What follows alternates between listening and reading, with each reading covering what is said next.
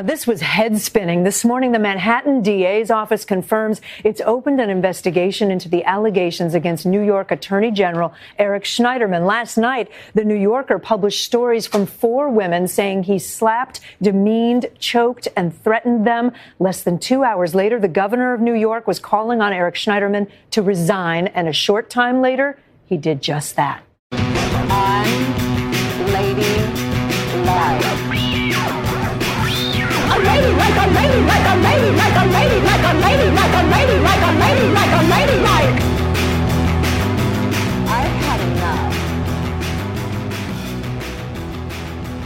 Hey y'all, it's Kristen and Caroline.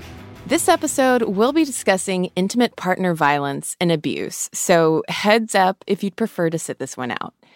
We are also passing the mic to unladylike senior producer Nora Ritchie. Nora is going to be our guide through today's story. Hey, Nora. Hi, Kristen and Caroline. so, Nora, tell us about the news clip we just heard at the top of the show. Yeah, so that was from the Today Show in May of 2018. And what happened is then New York Attorney General Eric Schneiderman had just resigned from office after accusations surfaced that he had abused a number of women he dated. Yeah, I remember when this news broke. Like it was a huge deal because Schneiderman had sued Harvey Weinstein and his company, right? Like, wasn't he basically considered a hero in the Me Too movement up until that point? Oh, definitely. Schneiderman went after Weinstein. He identified as this big feminist, and he was super powerful. As the Attorney General of New York, he was the boss of the state's entire legal system. But today's story isn't really about Schneiderman. It's about Tanya Selvaratnam. Tanya is a writer and an Emmy nominated producer. She's an advocate for the arts and social justice. And she was also the catalyst for bringing Schneiderman down. Oh, wow. Okay. So tell us more about Tanya. Yeah. So Tanya dated Schneiderman for about a year back in 2016 and 2017. Their relationship started as a kind of fairy tale. You know, Eric was really charming and sweet at first, but ultimately he became extremely controlling and abusive. Tanya got out, and in 2018, she and three other women Schneiderman had abused came forward and shared their experiences with The New Yorker. It was this huge Me Too story, and it lit a political firestorm. Now, Tanya has written a book all about her relationship with Schneiderman and how she extricated herself from that situation. Her book, titled Assume Nothing A Story of Intimate Violence, was actually inspired by his manipulative tactics. He would say, Assume nothing. And he would say, Trust no one. They were his mantras. It was also his way of making me not trust others and not trust myself. So, Assume Nothing very quickly came to me as the title for my book. It's a way to reframe the language that he used against me. And it's also to show how you can't assume about what people are experiencing. I found that in writing the book and in the reactions since the book has come out. An abuser is of all stripes, and a victim looks like all of us, and that even fierce women get abused. Intimate partner violence, like what Tanya experienced, is super common, and it can take a lot of different forms. It can look like physical and sexual violence and stalking. It can also look like coercive control, which involves things like financial withholding and emotional manipulation. Intimate partner abuse is really common. So, what drew you to Tanya specifically? The reason I wanted to talk to Tanya about it is the power dynamics she had to navigate.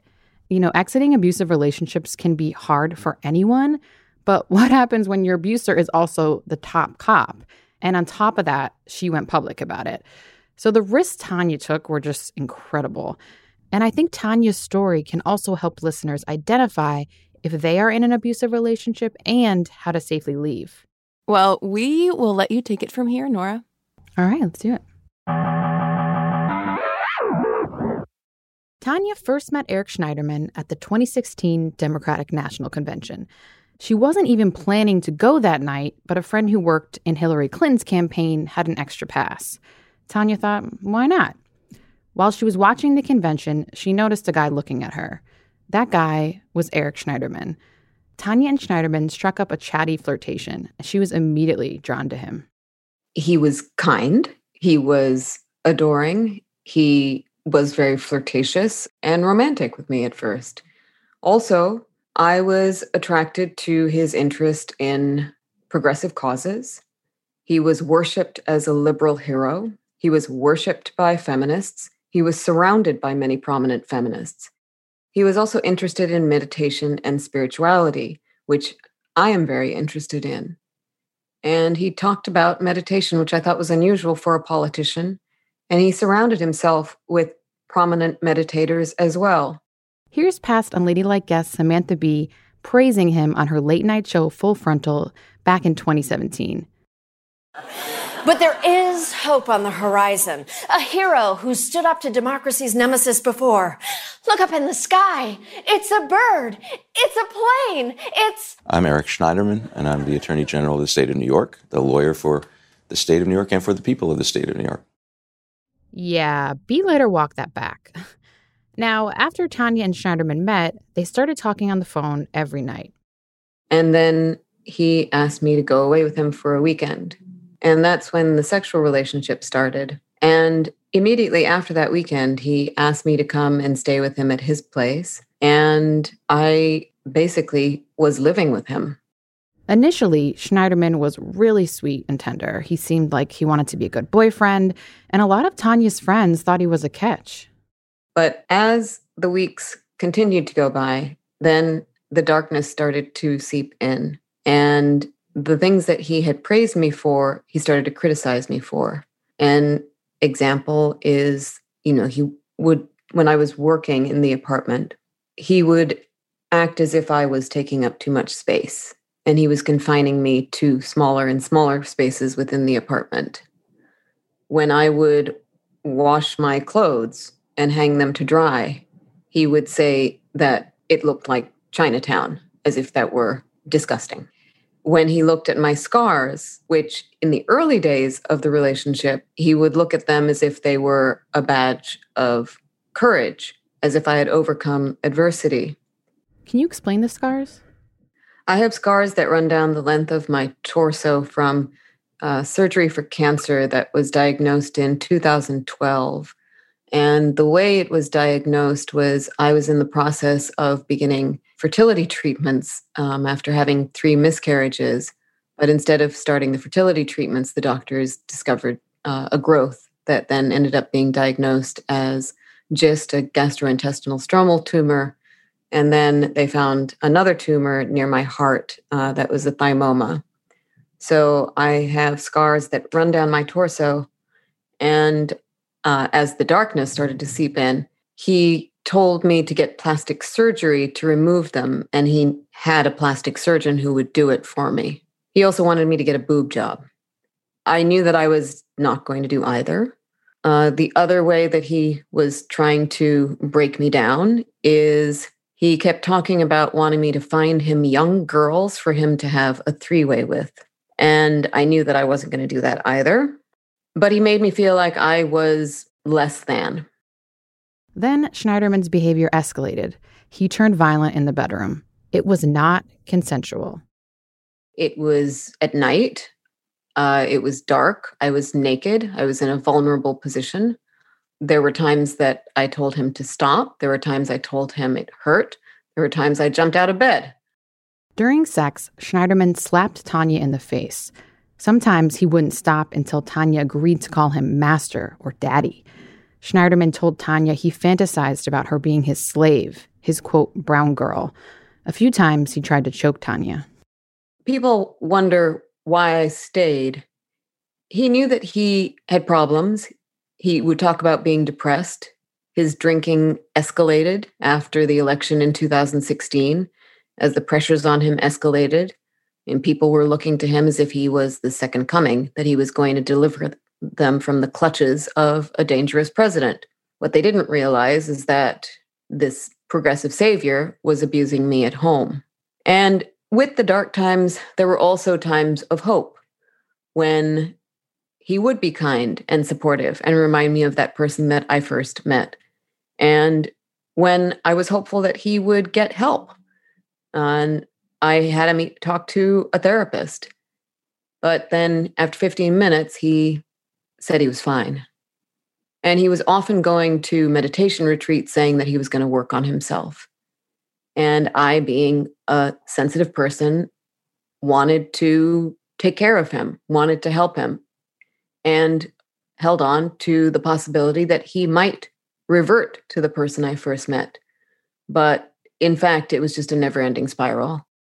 By this point, Schneiderman was treating Tanya like a yo yo, pushing her away and pulling her back. One minute he couldn't be without her, and the next he wanted her out of his face. Tanya's friends also started noticing that something was not quite right. Tanya did not seem like herself. Then one of her best friends called her up. I remember that call vividly, and she started asking questions. And I was at a moment where I was both ready to open up and also just in the moment responding to the fact that I was talking with someone who's like my sister and whom I would not hide from. And we talked, we started talking about his drinking his controlling behavior. And then she asked, Does he hit you? And I wasn't going to lie to her. And she, being wise and knowing that she didn't have the expertise to guide me from that point, asked if I would be willing to speak with a domestic violence expert. And I spoke with the expert a few days later. We actually texted um, the next day after I had that phone call with my friend. And it was that domestic violence expert who really guided me and continues to guide me out of the relationship safely by having a soft exit without, as she put it, poking the bear, without letting him know what I was thinking. That expert, a woman named Jennifer Friedman, advised Tanya to avoid Schneiderman, never be alone with him, never take his calls, just drift. And so I did that for a few weeks. There was a 24 hour period when I was on a shoot in Los Angeles uh, where he tried calling me three times within 24 hours, growing more agitated with each call because I wasn't responding to his phone calls. He thought that we were supposed to have dinner that week. It was a very odd outreach from him. And I just responded with a simple email saying, There's no dinner. I'm traveling. And every time that he would reach out to me, I would reach out to Jennifer Friedman and I would ask her, How should I respond? What should I do? And she instructed me really to phrase my emails carefully to make it clear that I wanted him not to contact me and to respect my wishes. Because she said phrasing it in that way would make it legally actionable if he did try to contact me. Jennifer helped Tanya prepare for three possible scenarios for the relationship's end. One would be that Schneiderman would break up with Tanya. That would give him a sense of agency over the situation. Another would be that he tried to engage in conversation with Tanya and keep things going. And the third would be that Tanya would break up with him. When Eric Schneiderman and I did talk, he said, It seems like you've been avoiding me. And I said, Yes, I need time. And he said, Well, maybe we should go our separate ways. And I said, I think that would be for the best. And he said, Really? And then he tried to make small, t- I mean, it was very odd. It was a very odd conversation, but I had already prepared my responses with the guidance of, mm. of Friedman. Four days after they ended things, the Harvey Weinstein story broke in the New York Times. So then I just felt these waves crashing around me. I, I just knew that I would get swept up in this movement in a way that I couldn't control and that I had to prepare myself as much as possible for my physical safety and also my emotional well being. Tanya got an email from Schneiderman. I want to continue to support your good work, he wrote. These are not normal times. And I started shaking. I was in the office. I was working at Glamour magazine on Glamour Women of the Year at that time. So I was at One World Trade Center. It felt like a safe cocoon um, to be able to go to work every day. But I remember sitting at my uh, desk and just starting to shake. Tanya forwarded the email to Jennifer Friedman, the domestic violence expert. And she said he, he, he, he's not even able to hide his motives. He was gauging my temperature because the Me Too movement was taking off. And he had positioned himself as an ally of women and would later position himself as an ally of the Me Too movement. And many in the Me Too movement bought it. You know, were tweeting support for him, saying what a hero he was.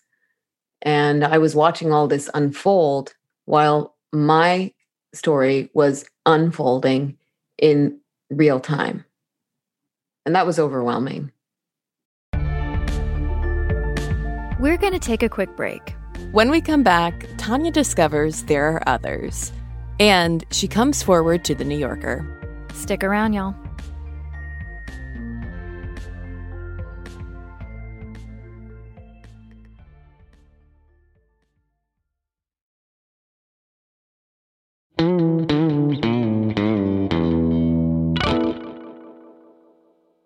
I wrote the book to make peace and kindness more exciting than violence. And violence is passed down from generation to generation. It's going to take a long time for us to unpack and unravel that generational violence, but I am hopeful that we can do it. We're back with Unladylike senior producer Nora Ritchie and our interview with Tanya Selvaratnam. So, when we left off, Tanya was carefully cutting ties with Eric Schneiderman. That also forced her to come to terms with the intimate partner violence Tanya's father inflicted on her mother when Tanya was a kid. I can't believe what I witnessed as a child in terms of the horrific domestic violence in the home, and also how the whole family was made to feel like we couldn't talk about it. It was hidden behind the veil we kept up appearances when we went outside. But it scarred me in ways that I've been able to excavate only recently after having experienced violence in a relationship myself. I always thought of myself as the strong one. I would stand up to my father. From the time I was a child, I would tell him to stop. I would stand between him and my mother because I knew that he was not going to hit me. He never, ever hit me. He only hit my mother. And in many ways, he was wonderful to me. So it was this very bifurcated existence with a man who was generous and thoughtful with me and with others, but was a terror to my mother. And I'm just sorry that she didn't get the support and resources she needed to get out of it, that she was pressured to stay with him because divorce was still taboo, especially in the South Asian community. And she didn't know where she would go. Yeah, that bifurcated descriptor also reminds me of Eric Schneiderman. Like he has this public persona that is so feminist. He famously filed a lawsuit against Harvey Weinstein, pursued a fraud lawsuit against Trump, etc. But then in private, he was so different. What do you make of that? I think many abusers, if not all of them, are bifurcated individuals. There are their public facing pronouncements and actions and their private facing behavior. I also feel that when the abuser is a powerful person, I think part of what attracts them to become powerful is so that they can get away with abusive behavior. I also think that power corrupts and makes them feel like they can act in an abusive way. It's a way of having power over people. It's what they do when they think no one was looking and no one will tell on them. In my situation, as horrible as it was that I got entangled in an abusive relationship, he really did mess with the wrong person because I'm a storyteller and also I'm a documentary filmmaker. And I have been an advocate for women and children for my entire career. About a month after parting ways with Schneiderman, Tanya told her story to her friend, Jennifer Gonnerman, who is an investigative reporter for The New Yorker. Within 24 hours, Jennifer had identified a previous girlfriend of Schneiderman's who'd had a similar experience. And so I thought if there was her and me, then there had to be others. This marked a turning point for Tanya. She felt like she had no choice but to come forward with her story, even though it felt like a lose lose situation.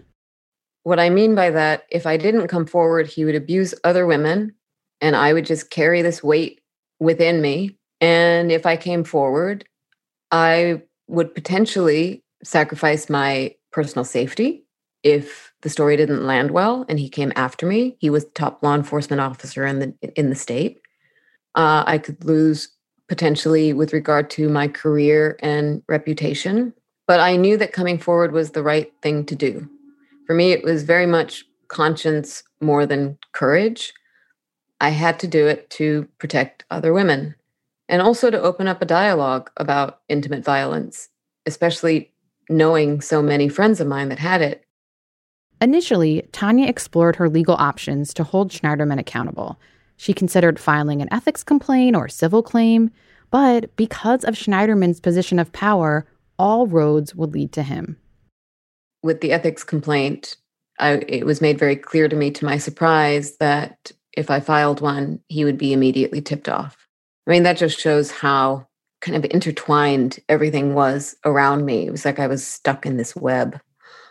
And I decided not to file a civil claim because it was made clear to me that it would probably involve some kind of settlement and some kind of agreement. And for me, I didn't want the money. And I also felt, well, the money's just going to come from his donors, which just felt wrong to me from his campaign fund. Tanya's right.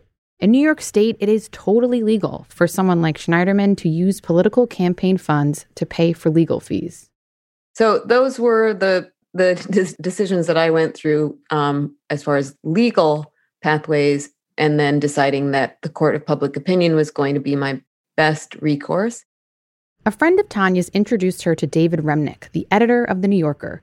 Tanya had written a short narrative about her experience and was weighing how to proceed.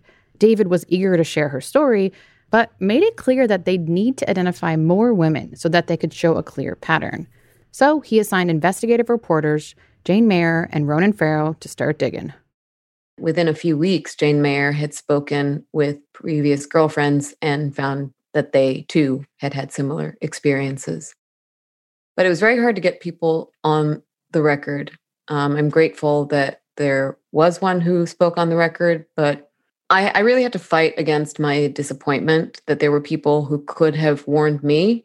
I know they could have warned me about his treatment of women um, so that I didn't have these memories. No one should have these memories. They are horrible.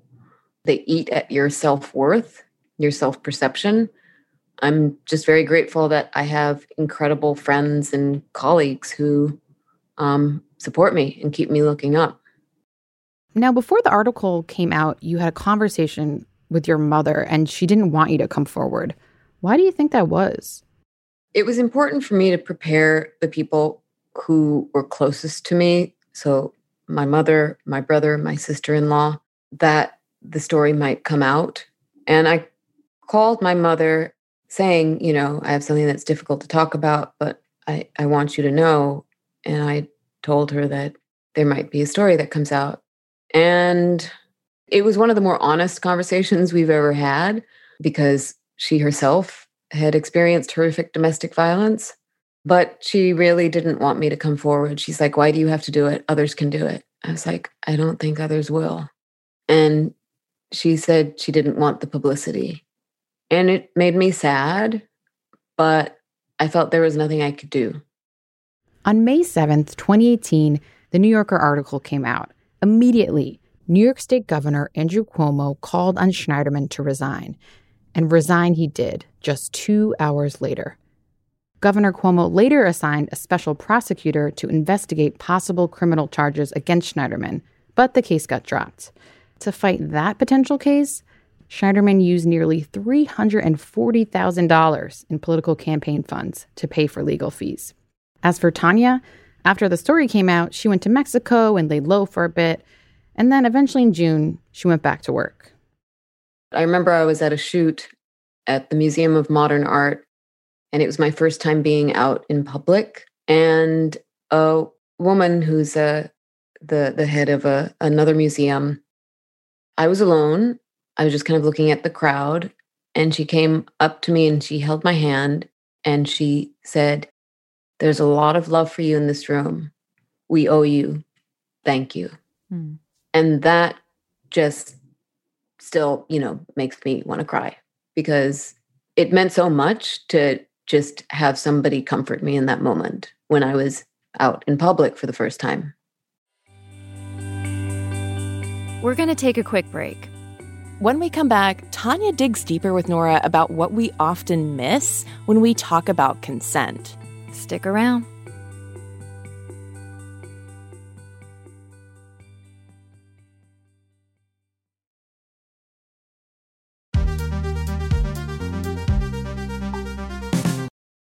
We're back with unladylike producer Nora Ritchie and Tanya Selvaratnam. I want to talk about just a couple, few sort of bigger picture thoughts or questions about some of what we've been talking about, um, and specifically when it comes to consent. I think so often, you know, still very much a black and white sort of like yes or no framing of what consent is. What do you think we're missing when it comes to talking about consent in intimate relationships? Well, you can't physically harm somebody in a sexual context without asking for their consent. The aim of the book is to encourage healthy relationships and uh, mutual pleasure. It's not to stifle pleasure. And I recognize that pleasure means different things for different people. And there are some for whom physical violence is something that they enjoy in the bedroom. But even in those physically violent relationships or BDSM, consent is a crucial component. And in my situation, consent was never requested or given. And in fact, there were many articles that came out after the New Yorker story broke that discussed this very issue. The um, BDSM community was outraged by the story because it um, because it was clear that Eric Schneiderman did not obtain consent before choking, slapping, or spitting um, at his girlfriends, and he tried to make it seem like it was consensual. I consented to the relationship. I did not consent to the violence. Mm. What do you mean when you say he made it seem consensual? He made a statement when the New Yorker went to him for comment uh, before the story ran. And he talked about how, in the context of consensual relationships, he engaged in such behaviors to make it seem like the girlfriends were all on board with his behavior. He would make it seem like I was boring, that I was not adventurous enough, that I was not experimental enough. And I would find out from meeting with two previous girlfriends of his who reached out to me that uh, he made them feel the same way as well. And in one previous girlfriend's situation, she had been physically harmed as a child by a parent. And so it was very triggering for her to have Eric Schneiderman slap her hard on the face out of nowhere. And she also jumped out of bed and didn't want to go back to him, but then he did it's the classic narcissistic abuser. He then, you know, apologizes, feels sorry, wants to change, he's going to get help, exhibits, you know, adoring behavior, and you think, "Oh, you know, it's it's that it, so that's the gaslighting. It's the push and pull, it's the breaking you down while also sometimes lifting you up. You begin to lose sight of who you are. Yeah. Um this is a big question, but I'm curious to hear your answer. Why do you think men abuse? There's a direct line between patriarchy and misogyny. And the patriarchy conditions us to normalize violence and abuse from the time that we're born in our homes, in our schools, in our workplaces, and in our intimate relationships. You know, we're conditioned to think that if a boy teases us, he likes us. Also, there is an inherent problem with the lack of education about healthy relationships. You know, we're taught in sex education how to prevent pregnancies and STDs. We're not taught how to have healthy relationships. And I feel that that education needs to begin in elementary school about how to be kind to each other. Do you have thoughts about are abusers sort of capable of reform? And should we put efforts towards that? Absolutely. Abusers are capable of reforming their behaviors and transforming into healthy men. But that takes a lot of hard work, acknowledging the harm and examining themselves. And most abusers are not willing to do any of that. But there are amazing programs that do violence prevention and healthy manhood training, organizations like A Call to Men, organizations like the One Love Foundation. So I, I feel that we need to be looking to organizations such as those and making those programs spread on a national and also international level because it, it should be part of our basic education. So the Weinstein article in the New York Times, of course, came out in 2017, and that of you know that's been a worldwide ripple effect in so in so many ways. I'm curious, what do you think is sort of the next wave, or where where's the Me Too movement heading? I feel that the next wave of Me Too has three parts. One is exposing intimate violence in committed relationships.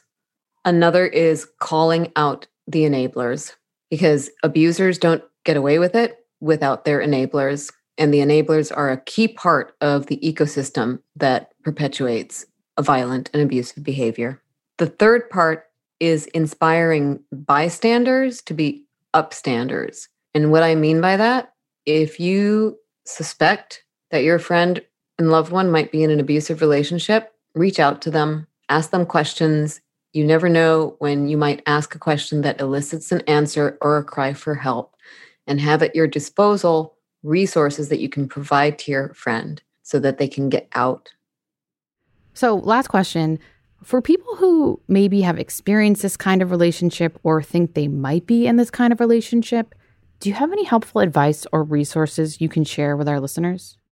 You know, write down every bit of pain you've experienced and you know, document what you're going through. Tell someone you trust and someone you trust not to tell anyone else what you're going through. Also, as I found in my case, when you tell someone you trust, that person might be able to help you. That person could be your lifeline. Another piece of advice is get professional help. And there are many organizations that can help. Know that you are not alone and you are not crazy. There are millions and millions and millions of us who are victims, survivors, and hopefully thrivers. And another piece of advice is you are the most important part of this equation. Don't focus on your abuser, focus on yourself.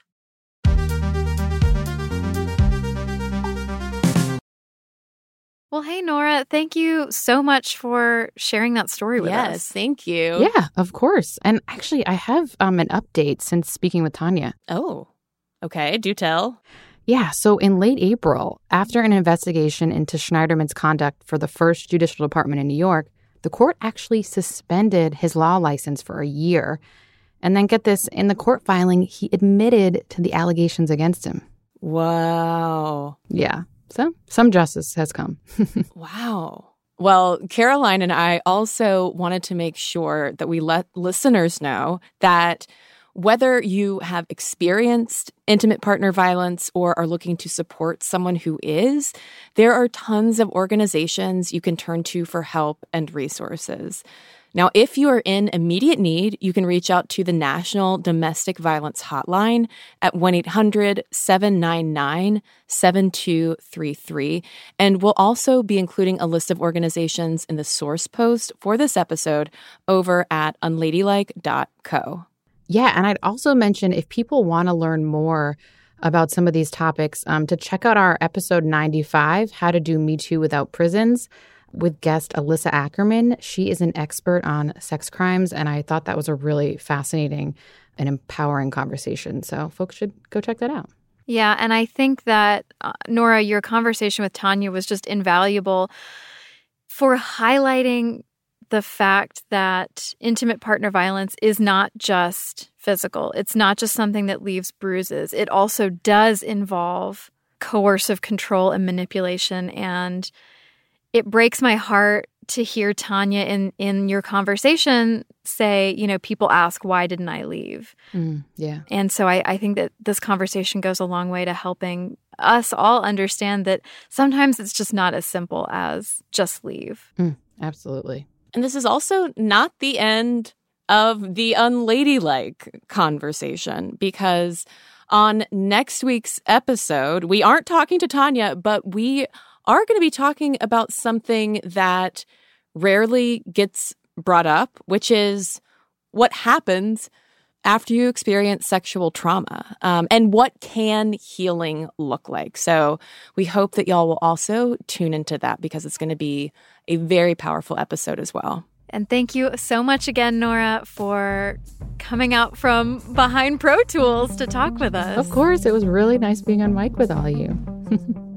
and y'all can find Tanya Selvaratnam on Twitter at Tanya Author or check out her website, tanyaturns.up.com. Y'all can find us on Twitter, Instagram, and Facebook at Unladylike Media.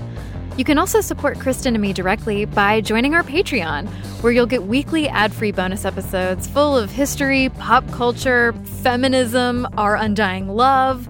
Just go to patreon.com slash unladylike media. Nora Ritchie is the senior producer of Unladylike. Gianna Palmer is our story editor. Shruti Marate transcribes our tape. Our music is by Flamingo Shadow, Amit May Cohen, and Sarah Tudson. Mixing is by Andy Christens. Sound design and additional music is by Casey Holford and Andy Christens. Executive producers are Peter Clowney, Daisy Rosario, and Unladylike Media. This podcast was created by your hosts, Caroline Ervin and Cristen Conger of Unladylike Media. Next week, I had this like moment where I was like, will I get better or will I have a terrible life? Which do I pick? And I just remember like my hands were just stroking my chest and they were stroking my, my arms and my face. And they were surprised that I still existed. And there were just so much like tenderness that came up in that moment where it was like, I am really invested in making sure that I'm okay like I don't I don't want this option B life. I don't I don't want the the shut down closed off one where I'm too afraid to ever date again because it might be painful. Right? Like I want to try and grow and be open-hearted and be capable of loving. Like we mentioned, we're talking about what happens after you've experienced sexual trauma. We'll talk to two unladylike listeners about the ripple effects of rape, PTSD, and how they've moved forward in their recovery. Plus, we'll talk to a clinical psychologist about when it's time to seek treatment and how to talk about it to your partners and loved ones. Make sure you're subscribed to Unladylike. You can find us in Stitcher, Spotify, Apple Podcasts, or wherever you listen to podcasts. And remember, got a problem? Get Unladylike.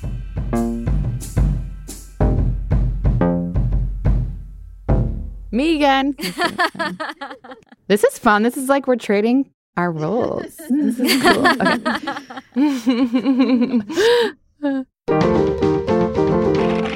Stitcher.